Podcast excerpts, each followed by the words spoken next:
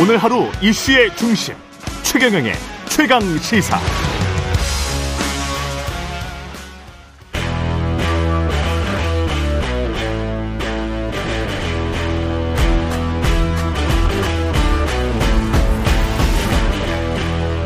네, 한 주의 시작 여의도 정치를 깊이 있고 날카롭게 들여다보는 시간입니다. 정치 먼데이. 예, 오늘은 최재성 전 청와대 정무수석과 함께 하겠습니다. 안녕하십니까? 안녕하세요. 예. 이 한일 정상회담 성과를 알리는데 지금 대통령실은 주력하고 있습니다만은 여론은 별로 그렇게 좋은 것 같지는 않습니다. 예. 대통령실은 양국 관계 개선의 전환점을 마련했다. 12년 만에 한일 정상회담한 그 자체가 성과다. 어떻게 생각하십니까? 대한민국 대통령이 어, 일본 편에 선 날이죠. 양국 간에는 과거사 문제를 포함해서 수출 규제 문제, 영토 문제, 독도 문제죠. 또 안보 문제 이런 것들이 복잡하게 있는 거예요. 그러니까 과거, 현재, 미래의 문제들이 복잡하게 있는 거거든요. 그런데 일방적으로 대한민국 대통령이 일본에 무릎을 꿇은 것보다 무릎을 꿇은 측면도 있지만은 일본 편에 대한민국 대통령이 확실히 서버린 거예요. 일본 편에 서버렸다? 그렇죠. 예를 들어서 강제징용 해법 문제도 그렇지만 일본 신문 언론에서는 기시다 총리가 독도 발언을 했는데 예. 우리는 뭐 밝힐 수 없다. 어? 입장은 그거거든요. 의제로 논의된 바 없다가 박진 외교부 장관의 이야기고요. 그건 박진 예. 외교부 장관 얘기고요. 예. 김태호 차장은 음. 정상 간에 대화 밝힐 수 없다 이렇게 얘기를 했단 말이에요. 박진 외교부 장관도 똑같은 이야기를 했고요. 네. 예. 그래서 이거는 독도 문제에 대해서도 그렇게 됐죠. 수출 규제 문제만 하더라도 우리가 WTO 제소 중이었잖아요. 그래서 패널 구성 단계에서 멈췄었는데 음. 일본이 이제 경제 보복을 하니까 우리가 이제 WTO 제소를 했는데 그랬죠. 반도체 세 가지 있지 않습니까? 예. 불화수소, 예. 폴리이미드, 뭐 음. 예, 이- 이런 것을 풀 테니까 우리 제소도 풀어라. 음. 그래갖고 white list도 아니고 반도체 실효성 없는 반도체 소재로 공격하겠다는 그 세 가지 규제 있지 않습니까? 예. 규제 이후로도 아무 문제 없이 지금 우리가 아, 조달되고 있고 음. 또 일본도 어, 사실은 규제만 했지 그 문제에 대해서는 일본 기업 문제도 있기 때문에 사- 실질적 통제를 하지 않았거든요. 예. 그런데 그거하고 WTO 제소하고 맞바꿔 버렸어요. 그러니까 화이트 리스트 배제는 남아 있는 거죠. 예. 이런 문제를 포함해서 일방적으로 그냥 일본 편에 서버린 거예요. 그 집권 여당은 그거는 뭐 법적인 문제가 있어서 내각에서 다시 결의를 해가지고 해야 되는 문제이기 때문에 그거는 앞으로 풀릴 거다 뭐 이런 식으로 지금 이야기를 하는 것 같은데 어떻게? 그러니까요. 예. 만약에 수출 규제 white list도 사실은 실효적이지는 않거든요. 음. 일본 입장에서는 반도체 소재 세 가지든 white list든 국제 무, 무역 규범이라든가 이런 데 명백하게 위배되기 때문에 예. WTO에서 우리가 제소를 하면은요. 그거는 100% 이기는 거예요. 음. 국제 이 분업 체계라든가 무역 질서라든가 이런 것들을 파괴한 거기 때문에 예. 그래서 그거는 강제징용 문제로 음. 다시 말해서 양국 간의 뭐 과거사 문제이기도 하지만 정치적 문제로 경제 규범을 침탈한 거기 때문에 그렇죠. 예. 그거는 이- 일본이 이길 수가 없는 거거든요. 음. 그런데 white list라는 것이 더 커요. 그거는 뭐 이 분야도 많고 그렇죠. 굉장히 큰데 이거는 이후에 그냥 우리가 WTO 제소를 놔버리면 음. 이거는 일방적으로 끌려가는 거예요. 일본 일본 마음이에요. 이거는 white list에 우리를 다시 넣느냐 안 넣느냐. 그렇습니다. 그런 이- 지금처럼 이제 품목별로 허가를 하느냐 마느냐 뭐 이런 거가 되겠죠. 그렇습니다. 그래서 뭐 일본이 그거를 뭐 화이트리스트 배제를 철회할 수도 있겠으나 음. 그것도 여러 품목이 있기 때문에 예. 일본에게 그냥 그것도 키를 준 거예요. 칼자를 그러니까 이걸 줘버렸다. 외교나 협상으로 보기 어려운 거죠. 예.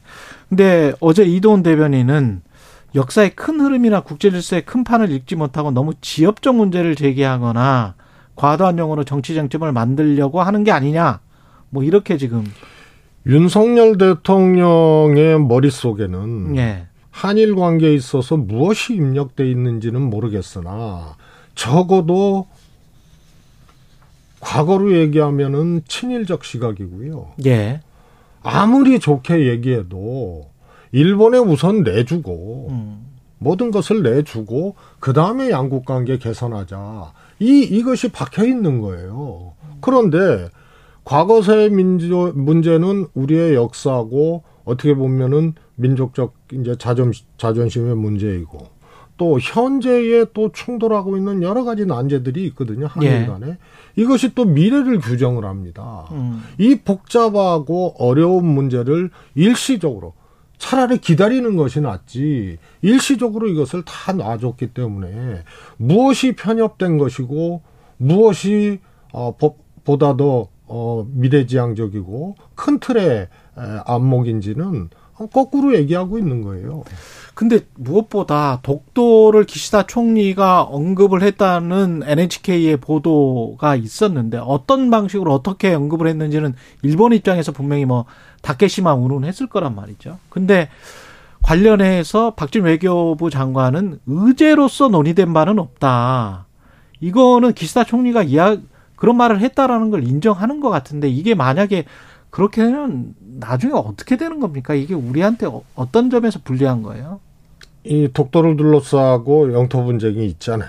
예. 우리는 이제 분쟁화 시키지 않기 위해서 조용한 정책을 기준으로 해왔단 말이에요. 그렇죠. 70년 동안 실효적 지배를 했기 때문에. 어차피 우리 땅이니까. 일본이 여기에 자꾸 이제 불을 지르려고 하는 것이거든요. 예. 그런데 말이에요. 이, 이 주장, 과거에 이명박 대통령이 이 후, 후쿠다 야스오 총리를 만났을 때 음. 교과서 지침서, 일본의 교과서 지침서에 독도는 어, 다케시마는 일본 땅이라는 것을 수록하지 않을 수 없다라고 얘기를 하니까 예. 이명박 대통령이 지금은 아니다 기다려달라 이랬다고요. 그랬죠. 그래갖고 예. 난리가 났어요. 예. 근데 당시에 이명박 청와대 해명은 음.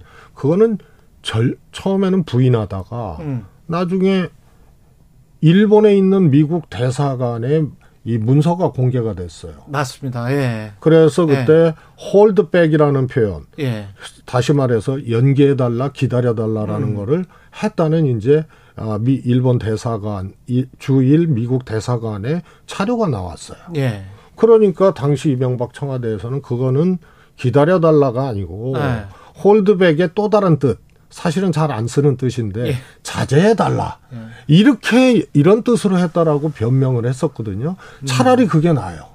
다툼의 여지라도 있으니까. 어, 어감이 조금 좀 달랐다. 아, 이렇게 이제 주장을 할 수 있었다. 이명박 대통령은 자제라는 표현을 쓴 거고 음. 그런 뜻으로 기다려달라고 한 거고 음. 일본은 아 좀 연기해 달라는 또 이렇게 충돌을 하는 거 아니에요? 그렇죠. 그러니까 뭐 할 말이라도 있는 거예요. 그거는 변명이라도 할 수 있고. 그런데 지금- 지금은 기시다 총리가 얘기한 거에 대해서 아무런 반론을 안 했거나 음. 혹은 침묵하고 있었으면은 이거는 변명이나 피해 나갈 방법도 없는 거예요. 그러면 이게 무슨 문제로 가느냐? 일본은 자기네 땅이라고 하잖아요. 예. 다케시마라고 하고 우리는 우리 땅이라고 하는 거예요. 실력적 지배를 할 뿐이고. 예. 그래서 이것을 일본 언론에서 공개를 했으면 아무 반박을 안 하면 자료로 남는 거예요.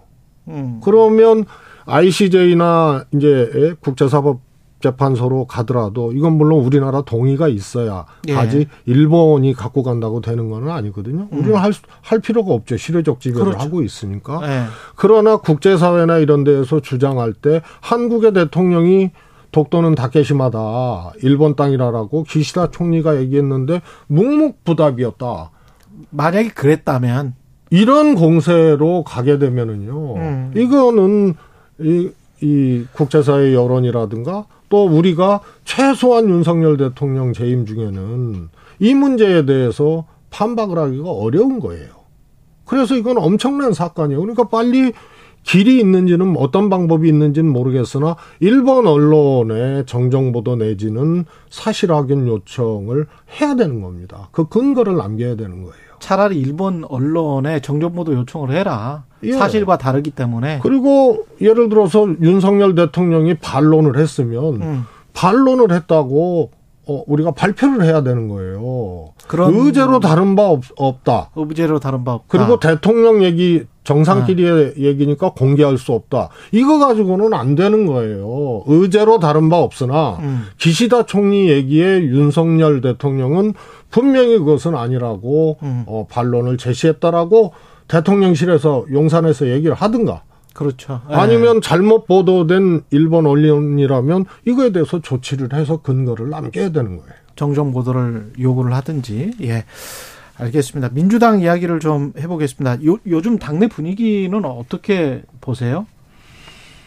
음, 체포동의안 지난번에 이제 이탈표가 좀 나왔고 예. 그런 이유로 어, 굉장히 이제 혼란스러웠고 들썩들썩 했는데요. 지금은 조금 어, 가라앉은 분위기. 음, 아, 검찰의 두 번째 체포동의안이 아, 오게 되면 예, 그때는 또 어, 어떤 양상으로 갈지는 모르겠으나 음. 현재로서는 상대적으로 음. 어, 조금 침잠된 어, 그런 느낌이죠.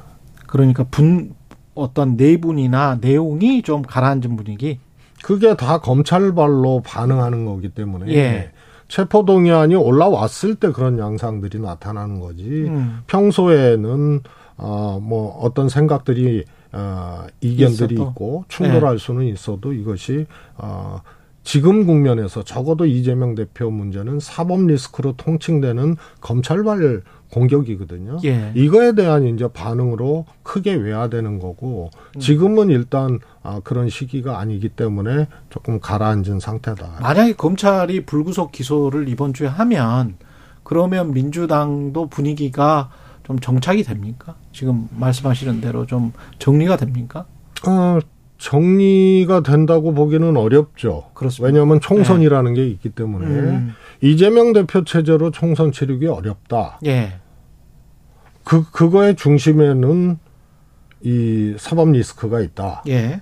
이런 것이 당 지지율이라든가 또 이런 데에 또 영향을 줘서 음. 현실로 당 지지율이 내려가고 어 이 민심이 완전히 떠나버리고 예. 이러면은 어 이 소위 말해서 이게 정리될 수가 없는 거죠. 정리될 수가 없다. 그래서 예. 두 가지로 사실은 민주당은 구분을 해야 됩니다. 예. 하나는 검찰을 앞세운 이 정부의 정치보복과 가공할 공격. 음. 그리고 누가 봐도 저거는 지나치고 죄를 만들어가는 법 기술이 작용한 거지. 예. 검찰이 처음부터 대한민국 떠들썩하게 만들었던 대장동 뇌물 정치자금 이거는 다툴 여지도 없는 거예요. 배임으로 갔거든요. 음. 그리고 성남 FC가 주종목이 됐어요. 예. 그러면은 이런 것에 대해서는 결연히 결연히 똘똘 음. 뭉쳐서 싸워서 맞고 그런데 과거의 민주당 대표나 저쪽도 마찬가지예요. 총선이라든가 선거를 앞두고 사법 리스크 없는 이재명 대표처럼 검찰 수사하거나 구속영장 청구하거나 이런 게 없는 음. 그런 대표도 물러난 사례가 있거든요. 예. 그럼 선거 앞두고 당대표가 왜 물러났냐? 그 대표로는 민심이 안 오고 음. 지지율이 확보가 안 되고 이 필패가 예상되고 음. 이길 수 없으니까 당사자도 못 버티고 사퇴하는 거예요. 어. 그리고 사퇴 안 하더라도 이 당으로 안 되겠다 싶으면은 열린우리당을 마지막 당 대표가 정세균 대표였는데 열린우리당을 해산했어요. 열린우리당으로 안 되니까 결국 민심과 지지율이다. 민심과 지지율입니다. 그래서 네. 검찰의 공격은 이거는 턱도 없는 거고 음. 정말 이건 전대미문의 공격이에요. 그래서 이 검찰을 앞세운 검찰공화국 윤석열 대통령의 정치보복이라고 의심할 수밖에 없는 상황들이 기형적으로 지금 전개되고 있기 때문에 이거는 똘똘 뭉쳐서 맞고 기소 이후에도 민심이 회복되지 않고 이재명 체제로는 총선 치르면 필패다. 예. 그러면은 그거는 서면- 이재명 대표도 못 버티는 거예요. 예. 이거를 두 가지를 구분해서 민주당이 대응을 해야 됩니다. 문재인 전 대통령이 이런 이야기를 했다고 합니다. 박지원 전 국정원장을 만나서 이재명 대표 외엔 답이 없으니 단합해야 한다. 그런데 박용진 의원이 문재인 전 대통령과 나눈 대화 내용을 공개를 했는데 여기에서는 달라지고 결단하고 화합하면 국민 신뢰를 얻을 수 있다. 달라지고 결단하고 화합하면 국민 신뢰를 얻을 수 있다. 이재명 대표 외엔 답이 없으니 단합해야 한다. 약간씩 뉘앙스가 차이가 있는 것 같고 특히 결단에 관해서는 다양한 해석이 나오는데 어떻게 보세요? 그거는요. 예. 아주 간단해요. 음. 문재인 대통령이 민주당 당대표에 대해서 결단하라고 얘기할 리가 없어요. 아, 그렇지 않습니까? 예. 민주당 출신의 대통령이에요. 음. 민주당이 배출한 대통령이 뭐 다른 거 뭐 민주당 내에 비명계 의원들의 주장도 있고 예. 또 친명계 의원들의 주장도 있는데 음. 이것에 한쪽 편에 민주당 출신 문재인 대통령이 편승하는 발언을 할 이유가 없는 거예요. 예. 그 다음에요. 앞에 단합하 이재- 이재명 대표의 대안이 없다는 것은 주어가 사람이에요. 이재명이에요. 예. 뒤에는 결단은 주어가 민주당이에요. 아, 민주당이 결단하지 않으면 네. 음. 앞에는 이재명의 대안이 없다. 이재명 사람입니다. 음. 뒤에는 민주당이에요.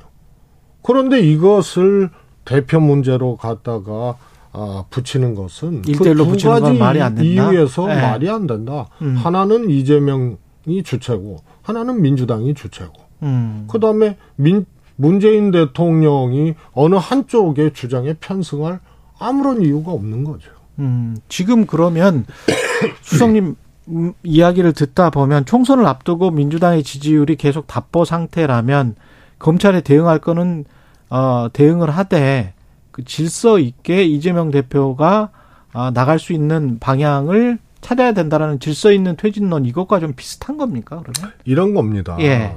그게 다 민주당 스스로를 족쇄를 채우고 음, 어렵게 만드는 일종의 아, 신호탄과 같은 것이 퇴진이라는 두 글자입니다. 아 그래요? 질서 있는 퇴진이든 예, 당장 결단이든 어, 질서 있게 퇴진하자는 말이 수용되는 순간 음, 당 대표는 식물 대표가 되는 거예요. 아, 그런데 총선을 앞두고 있거든요. 예, 그 다음에 수습책 대안 이런 것들이 다 혼란스럽게 되고 엉킨다, 지금 오히려. 당 대표가 수습을 하더라도 해야 되는데 어. 식물 당 대표가 어떻게 합니까? 질서 있는 퇴진론이 나오는 순간 엉켜버린다. 퇴진이라는 두 글자는 음, 그래서 문재인 대통령도 2016년도에 당 대표를 총선 직전에 그만두시고 예, 그 안에 뭐 국민의당이 만들어지고 안철수 뭐 음. 또 김한길 대표들이 탈당을 하고 당을 만들었잖아요. 사실상의 분당 상황이었는데 예, 온갖 진짜 시달림을 당하고 대표 앞에서 원내 대표가 물러나라고 하고 음. 이런 과정을 거치면서도요 꿋꿋하게 있었어요. 그리고 당 대표직을 내려놓고 김종인 비대위원장 체제가 들어섰잖아요. 예, 어느 날 갑자기 그렇게 한 거예요. 어, 미리 퇴진을 예고했으면 음, 수습도 안 되는 거예요. 그렇고. 그래서 네. 퇴진이라는 두 글자는 이 이거는 입 밖으로 내, 낼 필요가 없고 음. 질서 있는 퇴진은 아마 그 말이 통용되고 음, 아마 다수에게 이 예를 들어서 이것이 공감대를 얻는 말이 돼버리면 예. 더 걷잡을 수 없는 나락으로 들어가는. 민주당은 그럴 것이다. 그 이인규 전 대검 중앙수사부장이 회고록을 냈는데 노 노무현 전 대통령 서거 책임에 그때 변호인이었던 문재인 전 대통령도 상당 부분 있다. 전혀 뭐 변론을 일주일 동안인가 하지 않았다. 뭐 이런 주장을 했는데 어떻게 보세요? 그 이런 걸 보면 참 잔인한 검찰 출신 이인규다. 음. 그런데 또 반대로 보면은 예. 참 비열한 검찰 출신 이인규다. 비열하다. 예. 예. 이명박 박근혜 정부 때 이렇게 안 했잖아요. 음. 그리고 검찰 왕국 들어서고 어, 검찰 출신 윤석열 대통령 되고 어, 정부 기관에 어, 140명 가까운 검찰 출신들이 투입이 되고 검찰 권력이거든요. 예. 검찰이 다시 어, 수- 검경 수사권 조정을 어, 시행령 하나로 무력화시키고 검찰 공화국에서 검찰 왕국이 됐거든요. 대통령까지 검찰 출신이니까 그리고 야당 대표에 대해서 전대미문에 가공할 어, 정치 보복을 하고 있단 말이에요. 검찰을 앞세워서. 예. 문 대통령도 이번에 그렇게 얘기를 하셨죠. 음. 검찰을 앞세워서 정치 보복을 하고 있다. 여기에 이인규라는 사람이 편승을 해서 음. 가장 비열한 방식으로 어? 이 소위 말해서 머리를 들고 나오는 거예요. 그래서 잔인하고 비열한 사람이죠. 예. 박근혜 정부 때는 뭐 했어요?